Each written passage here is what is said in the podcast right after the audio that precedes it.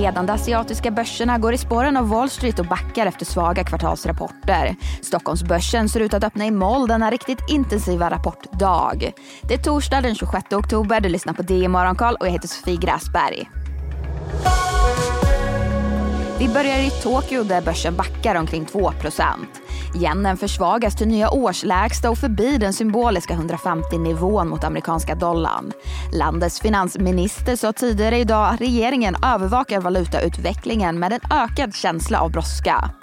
Även i Hongkong och fastlandskina ser börserna en nedgång efter att ha stigit rejält på nya kinesiska stimulanser igår. Men störst nedgång bland de stora indexen hittar vi i Sydkorea där tekniktungan Kostak faller närmare 3% efter chiptillverkaren SK Hynix rapporterat en dollarmiljardförlust i tredje kvartalet. Men vi byter ämne. Israel förbereder för en markinvasion av Gaza.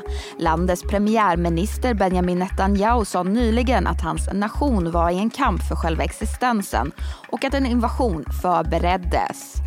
Samtidigt varnar Rysslands president Putin för att konflikten kan sprida sig utanför Mellanöstern.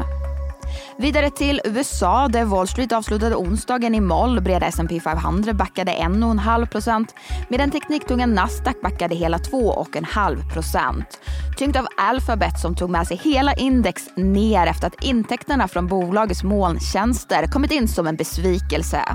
Googles moderbolag som gjorde sin sämsta börsdag någonsin backade hela 9 Även Amazon var ner 5% Bolaget rapporterar ju först ikväll efter börsstängning.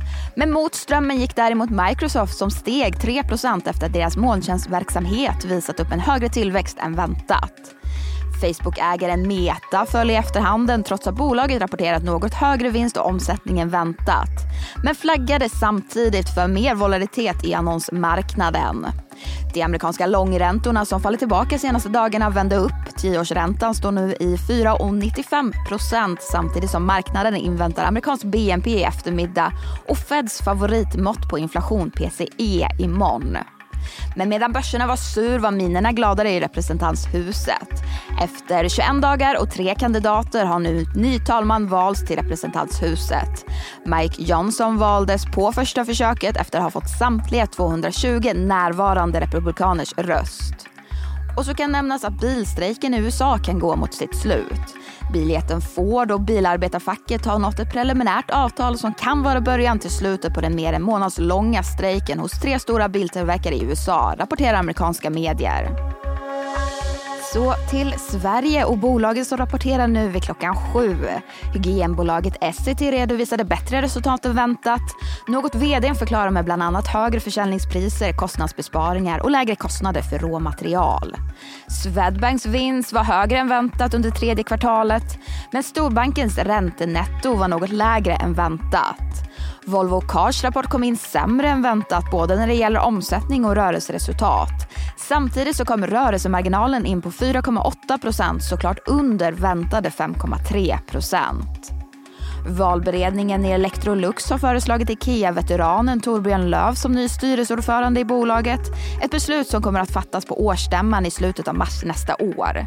Och på tal om Electrolux, den amerikanska vitvarutillverkaren Whirlpool som konkurrerar med Electrolux redovisade klart sämre resultat än väntat till följd av tillfälliga kostnader och backade omkring 5% i efterhanden på Wall Street. Och när vi ändå pratar rapporter, IT-konsultbolaget B3 Consulting redovisade ett mer än halverat rörelseresultat för tredje kvartalet. Bolaget sänkte flera långsiktiga prognoser och sin utdelningspolicy. Och så har vi lite på agendan idag räntebesked från ECB senare under dagen. Väntat är att centralbanken lämnar räntan oförändrad på 4,5% efter att ha höjt med 25 punkter på senaste mötet.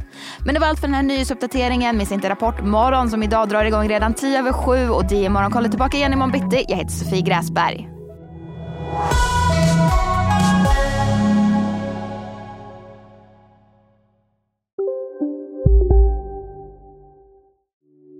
Hej, Ulf Kristersson här. På många sätt är det en mörk tid vi lever i. Men nu tar vi ett stort steg för att göra Sverige till en tryggare och säkrare plats. Sverige är nu medlem i Nato. En för alla, alla för en.